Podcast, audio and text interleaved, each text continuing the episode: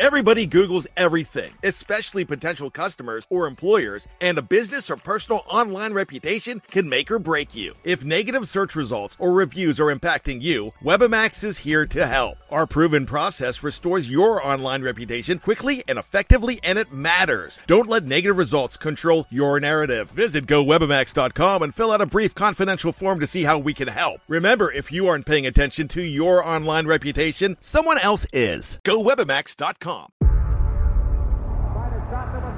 Before history is written, it's played. Before it's frozen in time, it's fought one shift at a time. Before it's etched in silver, it's carved in ice. What happens next will last forever. The Stanley Cup Final on ABC and ESPN Plus begins Saturday. Now's the time to save 30% on wedding jewelry, only on BlueNile.com. Make sure your wedding ring is the one with your pick of diamond and lab grown diamond bands, all hand finished and graded for excellence. Or surprise her with something blue she'll love for life, like a stunning pair of sapphire earrings. Blue Nile's jewelry experts are available 24 7 to help, from fit questions to style advice. Right now, get up to 30% off at BlueNile.com. BlueNile.com. We took it all. We brought them to our land. An endless night, ember hot and icy cold. The rage of the earth. We made this curse. Carved it in the blood on our backs. We did not see. We could not, but she did. And in the end, What will I become? Senua Saga. Hellblade 2. Play it now with Game Pass.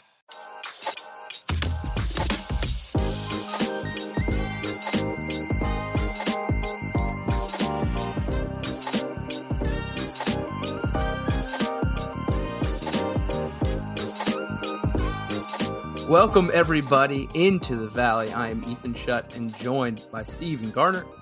And Stephen, how are you doing on this Wednesday afternoon when the Suns just keep winning basketball games? And it feels sensational, honestly. Winning cures everything, regardless of what's going on. I know. So, kind of in the vein of that, you know, when your team is on a win streak, in addition to being undefeated with their prized acquisition from the trade deadline, that makes everything else a lot much better.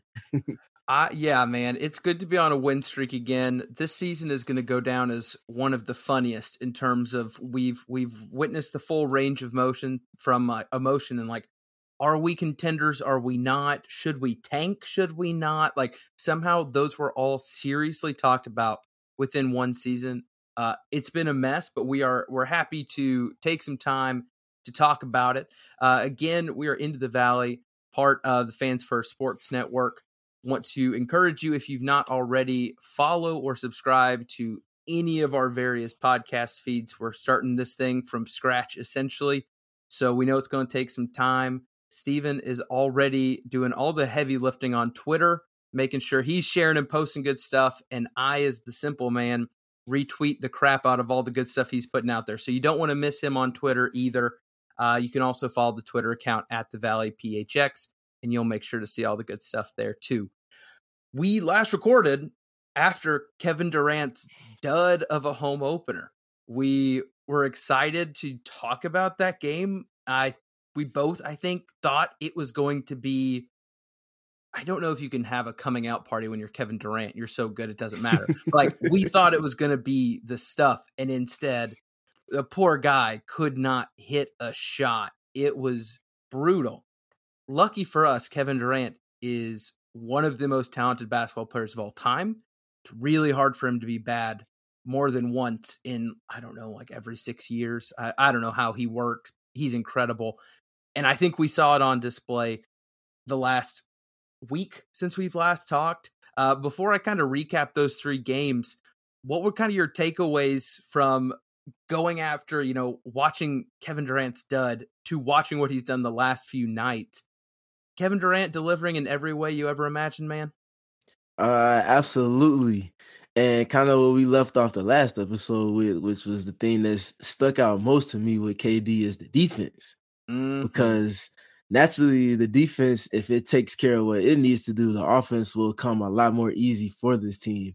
And just seeing just the little things, like not even anything necessarily nuanced, but just Durant understanding when to overhelp and when or when to help and when not to, um, and when to switch, how to communicate the switch, how to switch against specific types of players. Like those little things have helped this defense that was already like borderline top third of the NBA to being stamped as a top third team oh. in terms of effectiveness and efficiency defensively. 100%. And those numbers have all taken leaps uh, when Durant's in the lineup. I I will say that's that's been my number one. Just like, man, I'm lucky to have this guy on my team. Offensively, I don't think it's an exaggeration to say he would have had to do something un unseen, unheard of for me to be like, wow, he's even better on offense than I imagined. Like, no, it's Kevin Durant. We know on offense exactly what that man can do. Mm-hmm. He many believe he's the best pure scorer in the history of the game. I think he's comfortably in that conversation, I'll put it that way, at every single level, a truly unstoppable guy. Defensively, though, that's where I'm enjoying watching him just stand out. Uh, there's multiple moments, whether it's on the perimeter, watching a guy think he can get around him and then realizing the length and quickness isn't going to allow it. Watching a big check his shoulder after getting it, after like a nice little pin down, he checks his shoulder and sees Kevin Durant and immediately hesitates. Like this dude, no matter where he is on the court, is making offensive players second guess their own decisions. That's stupid, man. Adding that to what was already there. Uh, and obviously the chase down blocks had one, the big one, I would say, against OKC. Had another really good one uh, in the last game of the week against the Spurs. Not as fun and exciting because the game wasn't quite as fun as exciting, but still, it's it's exciting, man. So let me let me do a quick recap for the folks who maybe you're listening didn't get caught up since we last talked. The Suns have played three games since our last episode, winning them all starting off against a very short-handed Denver Nuggets, winning 100 to 93. Nuggets were without Jokic, Jamal Murray, KCP, and Michael Porter Jr. So when I say shorthanded, I mean shorthanded. Then they beat the Thunder in a game again that mattered and not a shorthanded team, 128-118. The Nuggets, we talked about this last time. Does the game matter? Kind of. But you know, it is what it is. The Thunder on the other hand, they had about as much to play for, if not more than the Suns in terms of what they were doing. So we saw a full strength team here. I thought that was the game of the week, just in terms of entertainment value. And then closing it out last night, winning 115 94 against the tanking San Antonio Spurs, who, whether, I mean, no matter who's on the floor for them, they're going to be very well coached. They're going to continue to deliver a Popovich style of basketball it just might happen with dudes who you've never heard of and last names you can't pronounce. But it's three wins. So I don't want to force you to go order by order here. There might be stuff that you want to talk about in one. The Spurs game, maybe there's some. What what stood out to you in these three games this week? Whether that was uh, super small, like laser focus thing on the court, or just some big picture stuff. Well, the thing that just like we kind of opened up with is the defense, man. The defense, the defense is is it's gonna be what really helps this team get to the mountaintop. Mm-hmm. It's gonna be how they go about handling themselves on that end of the floor because naturally, when you have the scores that they have and just the general presences that they have and uh, dynamics on the offensive side, it's gonna be a little bit easier to navigate those waters just because of that talent. However, on the other side is where you have to put forth effort, and you can't just win off of athleticism and win off of um, talent. So, kind of looking at the defensive side, in this six game win streak, the Suns are allowing only 102.2 points per game. That is, That's I mean, like obviously 20 years ago basketball. exactly. And bringing the context of 2022, 2023 to it, that's if it was for a season long stretch, that would be the best defense by far in the NBA. Yeah. And just kind of zooming in a little bit more in the half court specifically in this win streak, they're allowing 87.2 points per 100 plays, which is it's it's insane. It's That's insane. Stupid. Insane. And just kind of zooming back out and just looking at it on the season as a whole, even amidst the multitude of injuries, the trade, players being in and out of lineup, Jay Crowder not playing the whole season, all of that stuff They are only allowing 111.3 points per game this season. If you told me that with all of the injuries before the season started, that this team would have like a, I think it's top five in terms of points allowed per game, I would probably question that. Like, how does this come about if these many players are missing this many games and all this other stuff is going on? So to just look at the numbers that they're being able to put forth consistently on defense and then see the leap that they've taken with the addition of Kevin Durant, as well as the reingratiation of CP3 and Devin Booker for sustained periods of time now, too. It's unbelievable, man. And I really feel like this team is beginning to peak at the most perfect of times. I'm gonna put you on the spot a little bit. I like doing it. I think it's fun.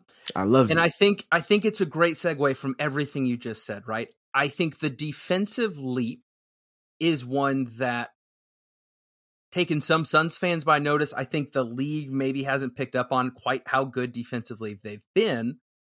One thing that intrigues me, and I've got just some super basic numbers to give you here, is the Suns right now have chosen a fifth starter that for the last month, this is the entire month of March, Josh Okogie has shot, and this is a whole month now, 34.7% from the field 33.3 from three on four and a half attempts per game. So I'm this is how my brain processes. I see that and I say that is bad, right? Anyone mm-hmm. that knows numbers or basketball can get there. Now you then start to play kind of the give and take game. What are we what are we gaining by having him? What are we losing when he's not? So for me, I think the Suns can roll that out because they know the four guys around him in the majority of those minutes are four guys that are offensive freaks. And so you look at that and say, we can live with that. Uh, I don't remember if we talked about it last episode or just on Twitter back and forth. He's been attacking the rim better. The free throws are getting up. That's good. That's a layer that he needs to add when shooting so poorly. Big picture here, and this is where I'm going to put you on the spot. I don't think any of the other guys offensively have just shined. None of them have like seized their moment, had a hot streak for two weeks of hitting threes. Landry Shamet right now is the best three point shooter of that group over the last month. He's only played half of it, and it's in the high 30s. Torrey Craig still isn't shooting the ball well, but flourishing in other roles. Cam Payne has been so bad that he got a DNP coach's decision that was kind of justified by Monty, but you still have to read some tea leaves and say that's a that was a rough back to back game. It's interesting. Damion Lee's not touched the court. I mean, I believe he's still there. He's nominated for a big award, which is awesome. Uh, Ish Wainwright touched the court, didn't do much. Is it almost to the point where Josh Okogie's lack of offense is okay because the rest of the guys also aren't that good on offense right now? Because I don't know if it's a defensively he's first team all defense that makes up for it, right? I don't think that's where we're at. But when you're putting him next to everyone else, is it just one of those things where it's like, just don't rock the boat? Like, do you have concerns with Okogie come playoff time if they start leaving him open in the corner?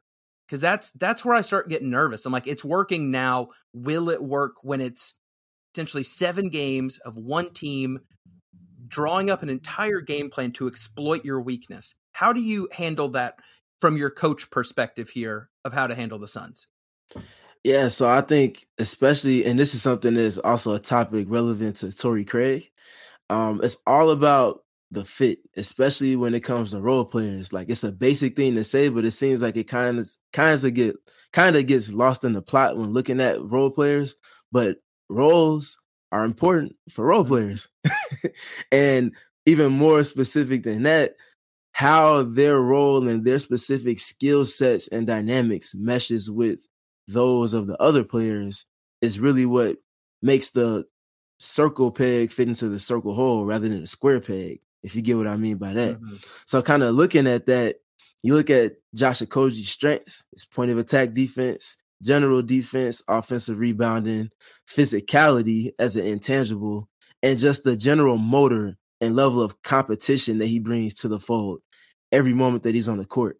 He checks those boxes off consistently.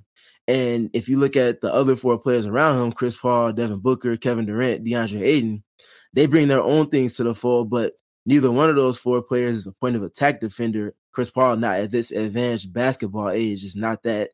Mm-hmm. Um, Kevin Durant's never been that, of course, because he's a wing that's playing the four now.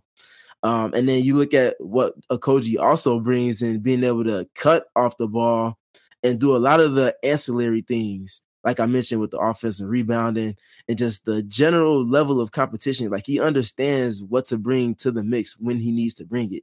So whether that be him setting a screen or them using him intentionally to set screens as a way to manipulate space, as I think we talked about in the last pod, or it's him getting deflection. So now guess what? They're playing in transition, which guess what? If you're not a spacer, it doesn't matter because the floor is unbalanced. So the mm-hmm. defense isn't set. And just these little things that he does to make the spacing issue be less compromising than it typically sounds like it would be in general conversation. He does a lot of the things to tilt the scale to where the effect of that is not nearly as profound as it would be if he was just kind of like a chicken with his head cut off out there. Well, I think I think that's kind of taking what you're saying, and, and maybe this is a question, maybe it's it's not. If you're trying to say how do we prevent him or anyone else, honestly, because again, I want to be super clear. I think out of that group, he has absolutely earned the role he's in. Like I mm-hmm. think those minutes, there's no argument that you could make to think that those minutes go elsewhere. So like I want to be clear about that. But when you're looking big picture and you look at I think it was KD's first game with us how do you keep him from being wide open in the corner? I think that means you have to get him incorporated in sets that he wasn't incorporated before, right? And I think that's your point. Have him be the screener more times than not. Trust him to get the ball and make the right read. Have Chris in the corner sitting still, right? Like yes. That's that's how you get away with it. Is you say he is our fifth guy. He is the one we probably don't trust hitting that shot. Let's not put him in a spot where he needs to hit that shot, right? That's where I think you're you're giving up a little bit in terms of your mid-range creation. He's not going to be able to do some of the stuff that maybe the screener, or even if he's the ball handler, would typically do if it is a book or a Chris.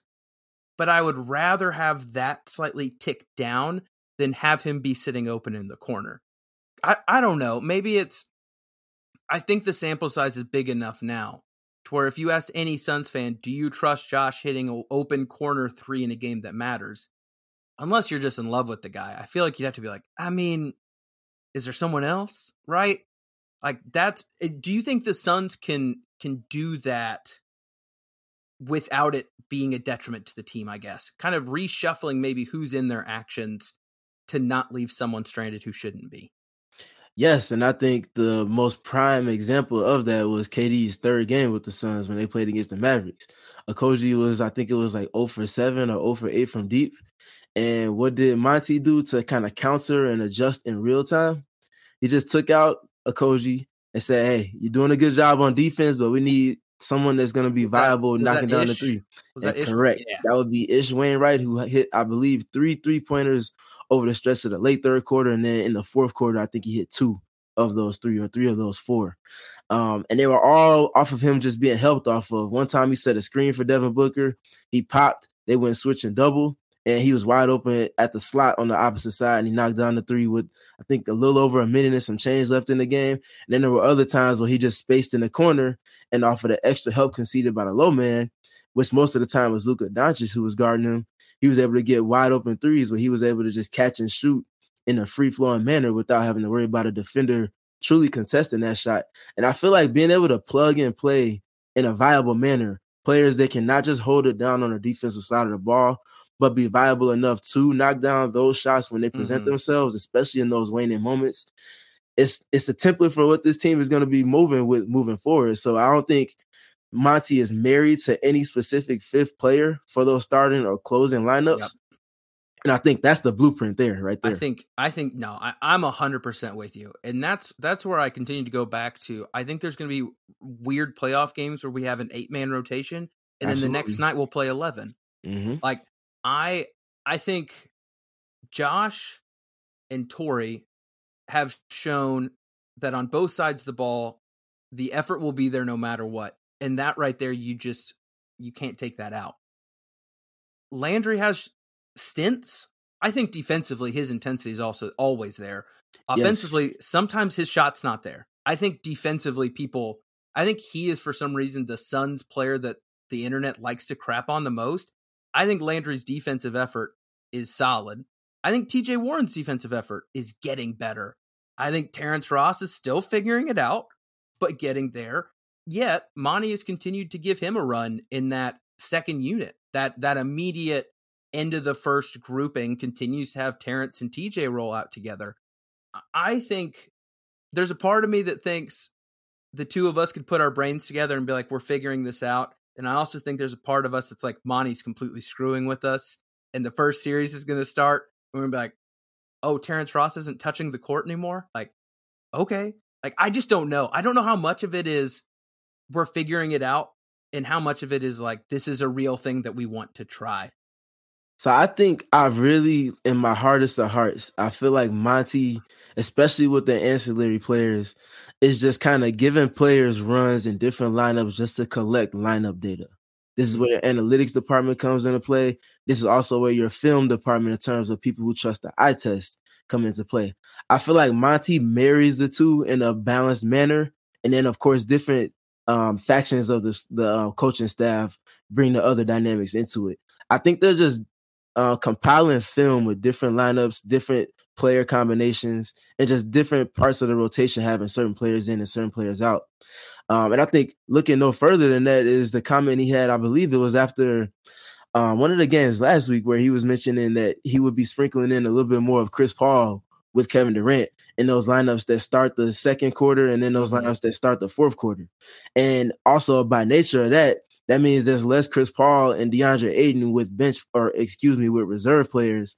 It's more of Chris Paul and um, Kevin Durant with those players, and now it's Devin Booker with DeAndre Ayton and wings. So just kind of looking at that as a microcosm or a template for the question that you're that you're kind of getting at. I think that's what they're doing is just compiling lineup data and film uh, in addition to that. We took it all. We brought them to our land. An endless night, ember hot and icy cold. The rage of the earth. We made this curse. Carved it in the blood on our backs. We did not see. We could not, but she did. And in the end... What will I become? Senua Saga. Hellblade 2. Play it now with Game Pass. No, I, I'm I'm excited. I think these next couple games. I think we got three left. Mm-hmm. Uh, could tell us a lot. Could tell us very little. I'm hoping. I'm hoping we see some more experimenting. We've got we've got the seat on lock. Could the Suns? And I'm going to go ahead and say I don't think they will. Could the Suns maybe be more inclined to lose to one team over another to help determine who they play? Technically speaking, yes. Do I think they will? No, I don't. Absolutely I think the not. Suns. I think the Suns would much rather go into the playoffs on a nine-game winning streak than they would with a stupid loss to try to play one team and it doesn't work. So I'm feeling like they're playing this out. I think they're going for it. And so with that, I, I'm curious to see how experimental he gets. And one thing that did stick out to me as well, and again, this is this is base basic Ethan does math type stuff here. one thing that I picked up on, not in some like big brain way, just following the flow of the game, is the Suns had some very obvious trends by quarter in the last three games.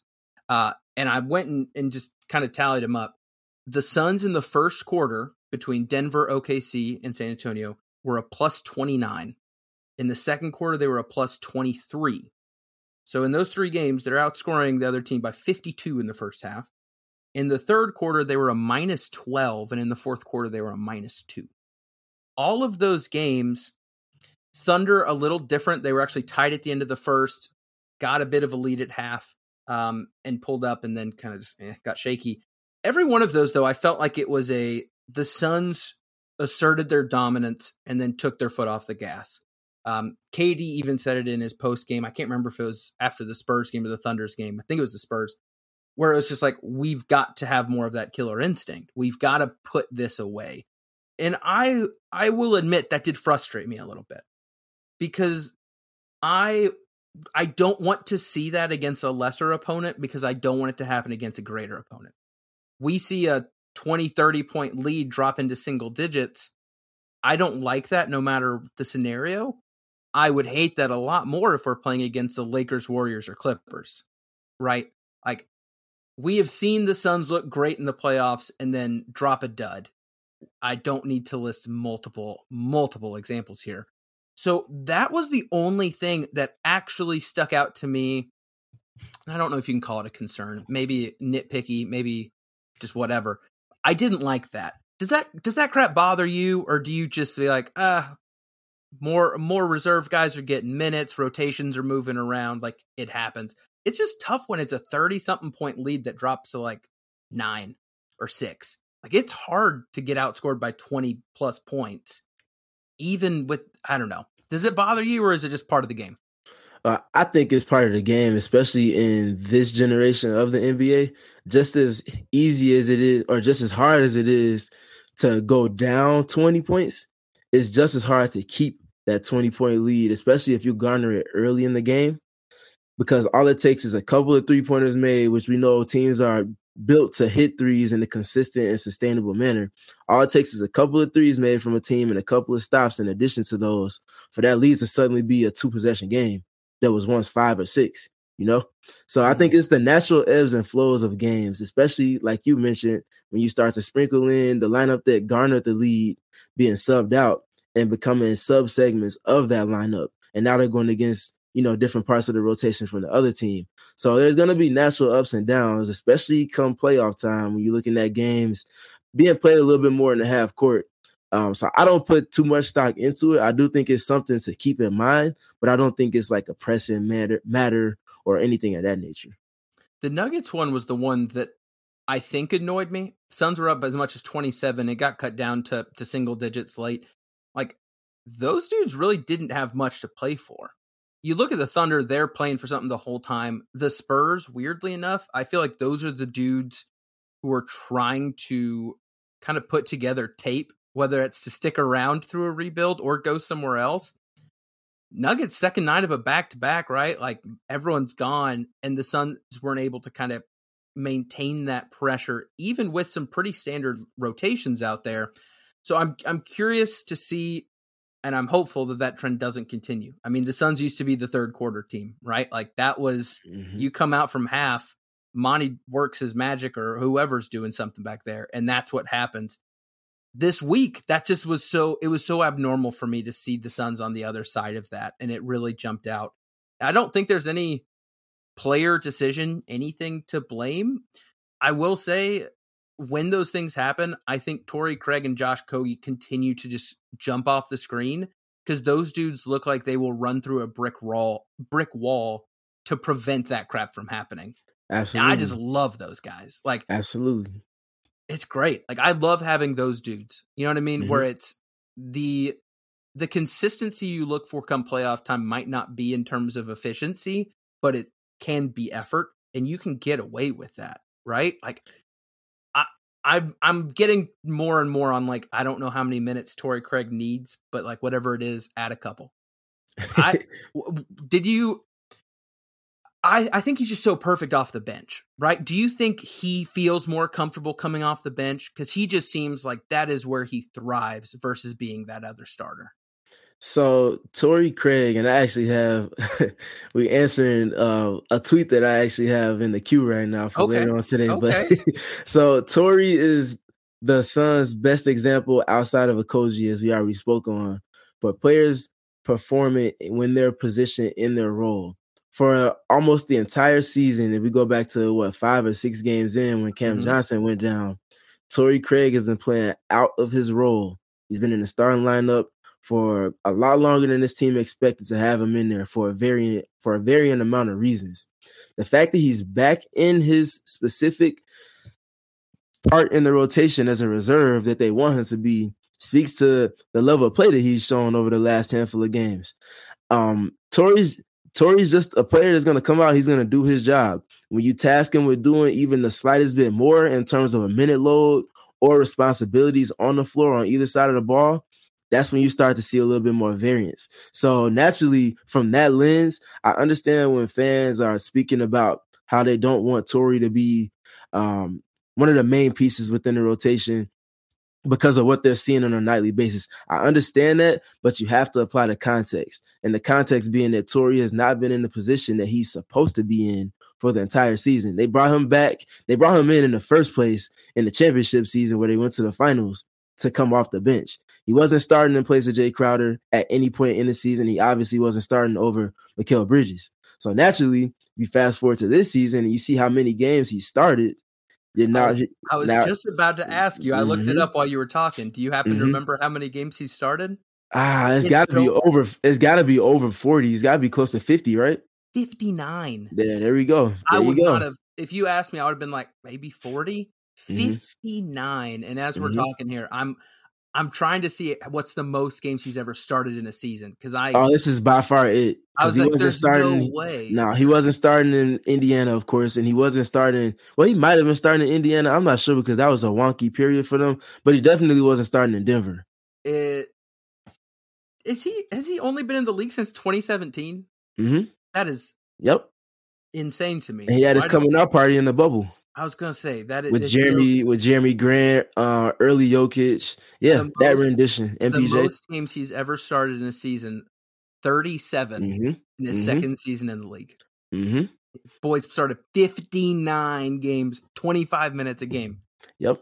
That's that's Yep. a long time to not be going back to the whole round peg square hole thing. hmm He was Mhm. trying to be or maybe maybe not try to be someone else, but he's trying to fill a role that very much was created with a different type of player in mind. And we Exactly. we talked about it at length like the Suns were still running Sun stuff, but he was Mhm. having to pretend to be Cam Johnson.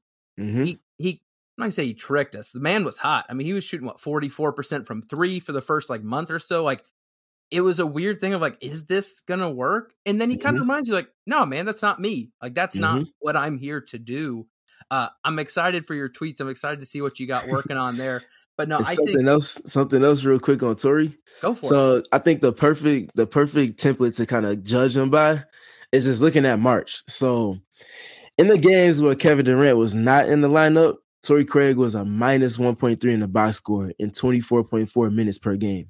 That was in that stretch after KD's first three games and before that last one against OKC when he got hurt.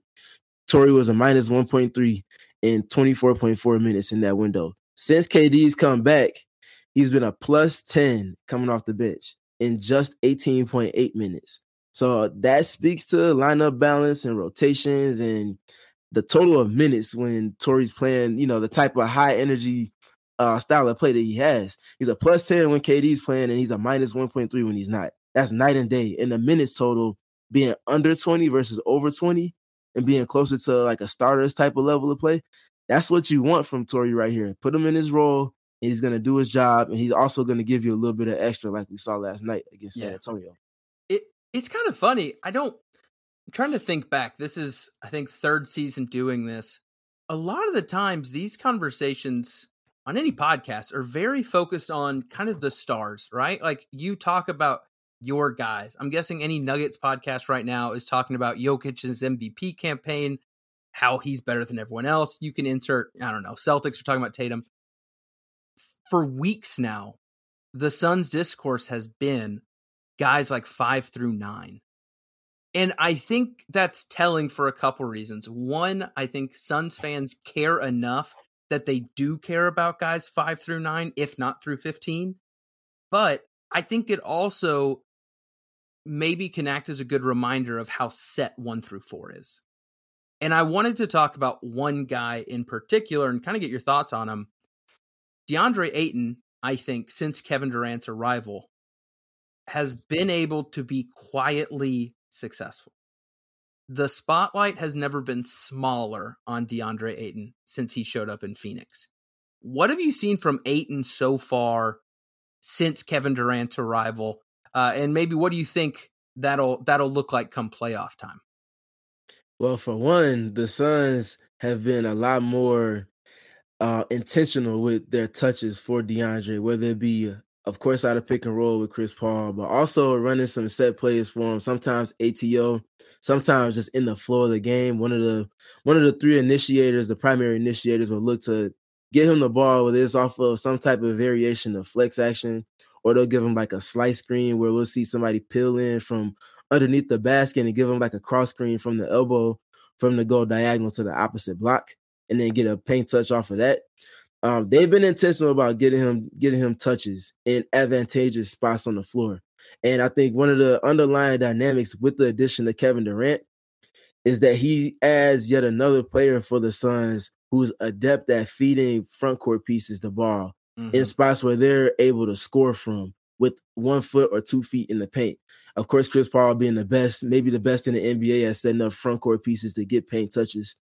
Kevin Durant, especially for non guards, is probably the best player in the NBA at doing just that. And when you bring those two type of dynamics into the fold, naturally, especially with them not being selfish in any in any you know aspect of the game on offense, that's going to get Ayton touches. And they've been intentional with that. I'd like to see that. However, and things keep trending back to speaking on the defensive side. DeAndre Ayton has been very good defensively. He's been a lot more aggressive, knowing that he has another seven footer. Somebody who, quite as has kept seeing them in person next to each other. Kevin Durant might be a half inch taller than mm-hmm. DeAndre like to be honest. And his wingspan, I think by measurables, is maybe an inch shorter or an inch wider. Um, so you know, you add that blanket on top of the blanket that DeAndre Ayton already was in moments where he might stay a half step away from somebody out on the perimeter. He's taking two steps closer and he's closing that airspace. And also, in addition to that, in the aggressiveness from Ayton defensively, has been the Suns' willingness to switch more. So when you have Kevin Durant on the floor with DeAndre Ayton, and you're putting forth the switching scheme for a few minutes or a quarter or two over the course of a game. When DeAndre Ayton had to leave the porch in previous renditions, there was a significant size discrepancy with Jay Crowder or Mikal Bridges, who don't lack the grit or a general level of competition to fight for position, but they just lack the stature. Mm-hmm. So you mm-hmm. ask somebody like Kevin Durant there, that takes that little gray area or a slight hesitance from DeAndre Ayton and switching or stepping up to, you know, guard an action or guard a player like they did against OKC to close the game out where they went with switching against their small ball lineup.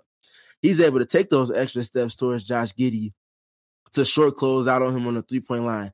And then he's able to show his athleticism, being able to slide and contain the ball and recover in those scenarios as well, without having to worry about the back porch being open with Kevin Durant back there. So I think just the slightest bit of a dynamic like that and being able to see DeAndre Ayton be more aggressive defensively, as well as the rest of the Suns, knowing that if they're out on the perimeter and you have two seven footers behind mm-hmm. you, not just one, and one of those two seven footers is one of the better athletes in the NBA, in addition to that size, like there's there's just a different type of feel that this team has in the front court now, man.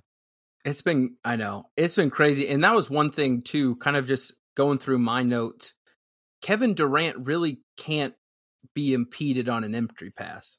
Like you're putting no. his brain with his body and his length. Like you can't really block him from getting the entry pass that he wants. So if DeAndre Ayton can get in a good position, I don't know if physically you can stop Kevin Durant from getting the ball there. And I also think it has taken very little time, and this is probably me just being mean.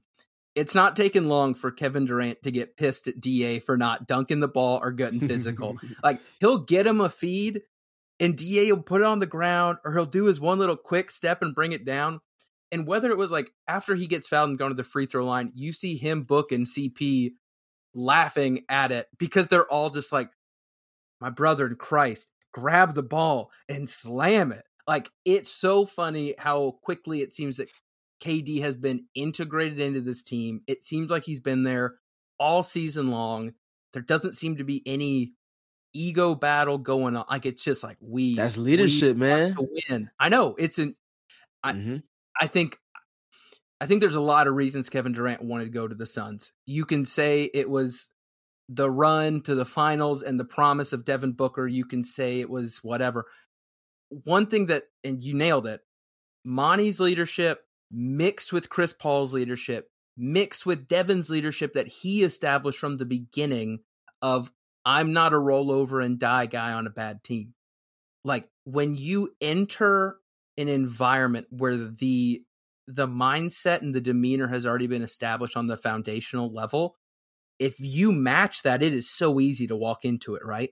Like it's it's great. And I think Monty deserves a lot of credit. I know people get frustrated with him when it comes to some on the court decisions. I don't think anyone can argue that he was vital in getting us to where we are now. So things are looking good, man. We've got three more games that one of them, I guess, now doesn't mean too much. This Nuggets game, based off of, and it's complicated, by the way. You'll read one writer say the Suns have clinched the four seed. You'll have another one being like, if this, then this. From everything I've read from people I trust, the Suns have clinched the four seed. It's one of those things where it's like they have it definitively over this person. It would be a tiebreak here. It would be a tiebreak with these two, but they would win. It seems like the four seeds clinched unless mm-hmm. smart people are saying dumb things. so the Nuggets game means very little. And then it's Lakers Friday, Clippers Sunday. Lakers Clippers both playing for a lot right now. But it's also a fun conversation of they might rather lose or win depending on who they're wanting to play. It's going to be an interesting last couple games. So I want to end this the same way I ended last one. What's one thing the listeners should be watching for this upcoming week in Suns basketball? I think one of the biggest things to watch for, especially with this team having, uh, for all intents and purposes, locked up the four seed, mm-hmm. is looking at who's playing in terms of uh, the ancillary players. I know we spoke about them a few minutes ago, but somebody like Jock Landale hasn't played in about two weeks. So mm-hmm. seeing if Monty goes about um, in the rotation playing not just Biz, but also sprinkling in a little bit of Jock as he's shown at different stretches um, over the season, kind of like he did last season, where sometimes it will only be Biz, sometimes it will only be JaVale, sometimes it will be a little bit of both over the course of the game. I'm curious as to what he does with the front court behind DeAndre Ayton, as well as finding minutes for players like, um, like we mentioned, Ish Wainwright, somebody like maybe even Damion Lee might start to get a little bit of burn here just to get some game reps in before the playoffs start. Because again, you never know what might happen. Some games might ask or demand for some more spacing in terms of catch and shoot ability that might be needing the services of somebody like Damion Lee. You don't want to have had him on the bench for over a month and a half, and in this game three on the road, and you're trying to, you know, insert him into the game, expect for him to knock down at least one attempt from deep when you need it most. So kind of looking forward, just thinking about dynamics and in the rotation like that. And then also the other big thing that I'm going to continue to keep an eye on is the Chris Paul and DeAndre Ayton pick and roll because we saw it at the at the helm of everything with their comeback or not the comeback but the win in Oklahoma City on the road. Of course, Kevin Durant knocked down I think it was three spot up catch and shoot three pointers. But what was the premise of all of that? It all stemmed from the pick and roll mm-hmm. relationship between Chris Paul and DeAndre Ayton. If Chris can continue to have this scoring gravity that he's regenerating as we get closer to, to the playoffs. Which, side note, I've been telling people he's just been playing it easy over the regular season. He has no need to overexert himself at his advanced basketball age. He's waiting for when it matters most, where he makes his money most, is going to be in the playoffs. Give him his time, he's going to do it. And naturally, we're seeing that start to you know build itself up. So seeing him continue to blend in his score dynamic to help aid the impact of the pick and roll between him and DeAndre Ayton and of course Ayton's roll gravity doing what it does is going to allow for these easier baskets and easier looks at the basket for Chris for Devin Booker and Kevin Durant. Because if those two don't have to dribble and they're playing off of a tilted defense set from other players, that's such a cheat code. Because what if those two players spent their entire career doing setting the table for others? So looking at that dynamic and seeing again the template from the Oklahoma City game, being that the two man game of Chris Paul and De- DeAndre Ayton set the table for those two, that's what you want in terms of just being able to attack teams in different ways. So if those two players don't have to always be the ones at the helm of everything, the sky is the limit. And the sky is honestly the floor for this team. I know, man. And and looking looking outside of the Suns for for those listening, what I would say this upcoming week, keep your eyes on the Western Conference standings. There is a lot of movement that's coming, but there's also a lot of big storylines that I think maybe as Suns fans we've overlooked. The Denver Nuggets, I know we said four other players are out. They're not really out here. The Denver Nuggets are going to be entering the playoffs fully healthy. Mm-hmm. That is worth noting. The Memphis Grizzlies, who were already good, having a phenomenal regular season, made one very overlooked move of bringing in Luke Kennard, who has opened up that offense. I think I think he's either one or two right now in three point shooting for the league. In the last month, he was over 50. He's been over 50% since he got to Memphis. The guy has been very hot, opened up a lot. Ja is back. Do they scare me? Still not quite, but they're looking good. The Kings, everyone wants to write them off already in that three seed, but they're there for a reason. They've got a whole lot of momentum, a crazy fan base right now who would lose their mind over a playoff series. So that's just the top four, and then you've got us, and then underneath, madness. It could it could go any way. There are teams out of the playoffs who could clinch a spot. There are people who think they've clinched a spot who could be in the play play in tournament or out. There is a lot going on outside of Phoenix. So, with three games ahead that mean uh, not as much as normal in in regards to our standing, watch some basketball, guys. Enjoy the madness that is happening in the Western Conference.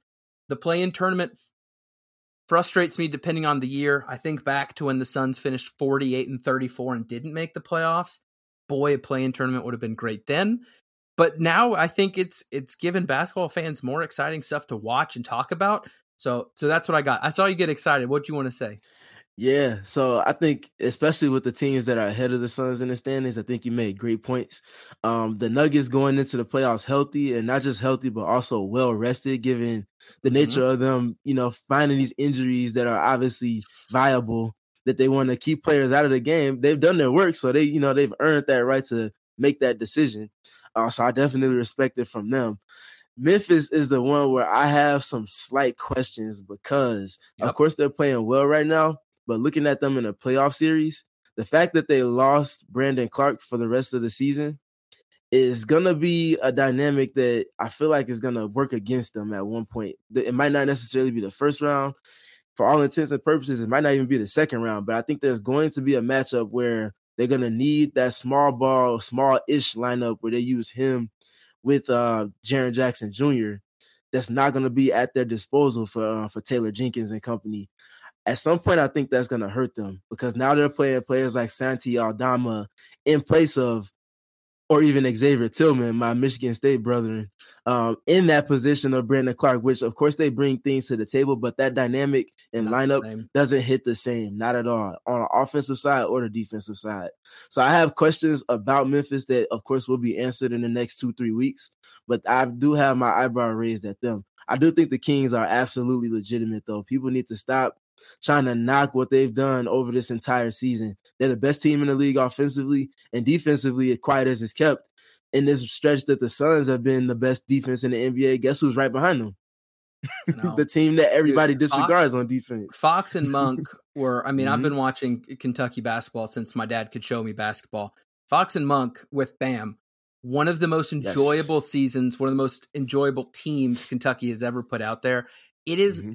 I I will do anything to prevent the Suns from playing them, not out of a concern, but I just I want them to be happy. I hope they succeed away from the Suns. If that time comes, great. Uh, but I I'm so happy that they are a part of the core that is helping this resurgence for a I mean, we have a tortured fan base. I get it. Sacramento's had a rough go the last little bit, a rough go. So it's fun watching them go through kind of what we here went through a couple years ago. So I'm curious there. Andrew Wiggins coming back for the Warriors after being yes. out for 50 days. Who knows what yes. that's going to look like? Again, watch basketball and come playoff mm-hmm. time. Anyone who's listening and cares, don't just watch the Sun series. Playoff mm-hmm. basketball is a beautiful thing. I do not care what conference. I don't care one, eight, four, five. It's so good. Uh, and Stephen, I'm pumped to talk to you about it. Uh, we'll figure out our, our schedule come playoff time. I'm guessing it's mm-hmm. going to be uh, messy and late and who knows what, but I know we're going to make it happen. Uh, thank you again, Stephen, for for squeezing in an afternoon podcast. I know we're we're still working on getting our schedules coordinated, but uh, as long as we can keep hopping on, I think we're good. Um, guys, thank you for listening again. I hate I hate doing the the plug, but if you're listening at 47 minutes here, it's your own fault. Follow us on the new feeds, give a review. Uh, if you like me, but you don't like Stephen, I don't see that happening. If you like Stephen, you don't like me, that's fine too. Give a review. We both appreciate it. Uh, we're excited to see where this thing goes, especially going into the playoffs. I'm I'm pumped. But again, for Stephen, I'm Ethan. Uh, this is Into the Valley, the Phoenix Suns podcast, part Helio Hoops and the Fans First Sports Network. We out. Peace.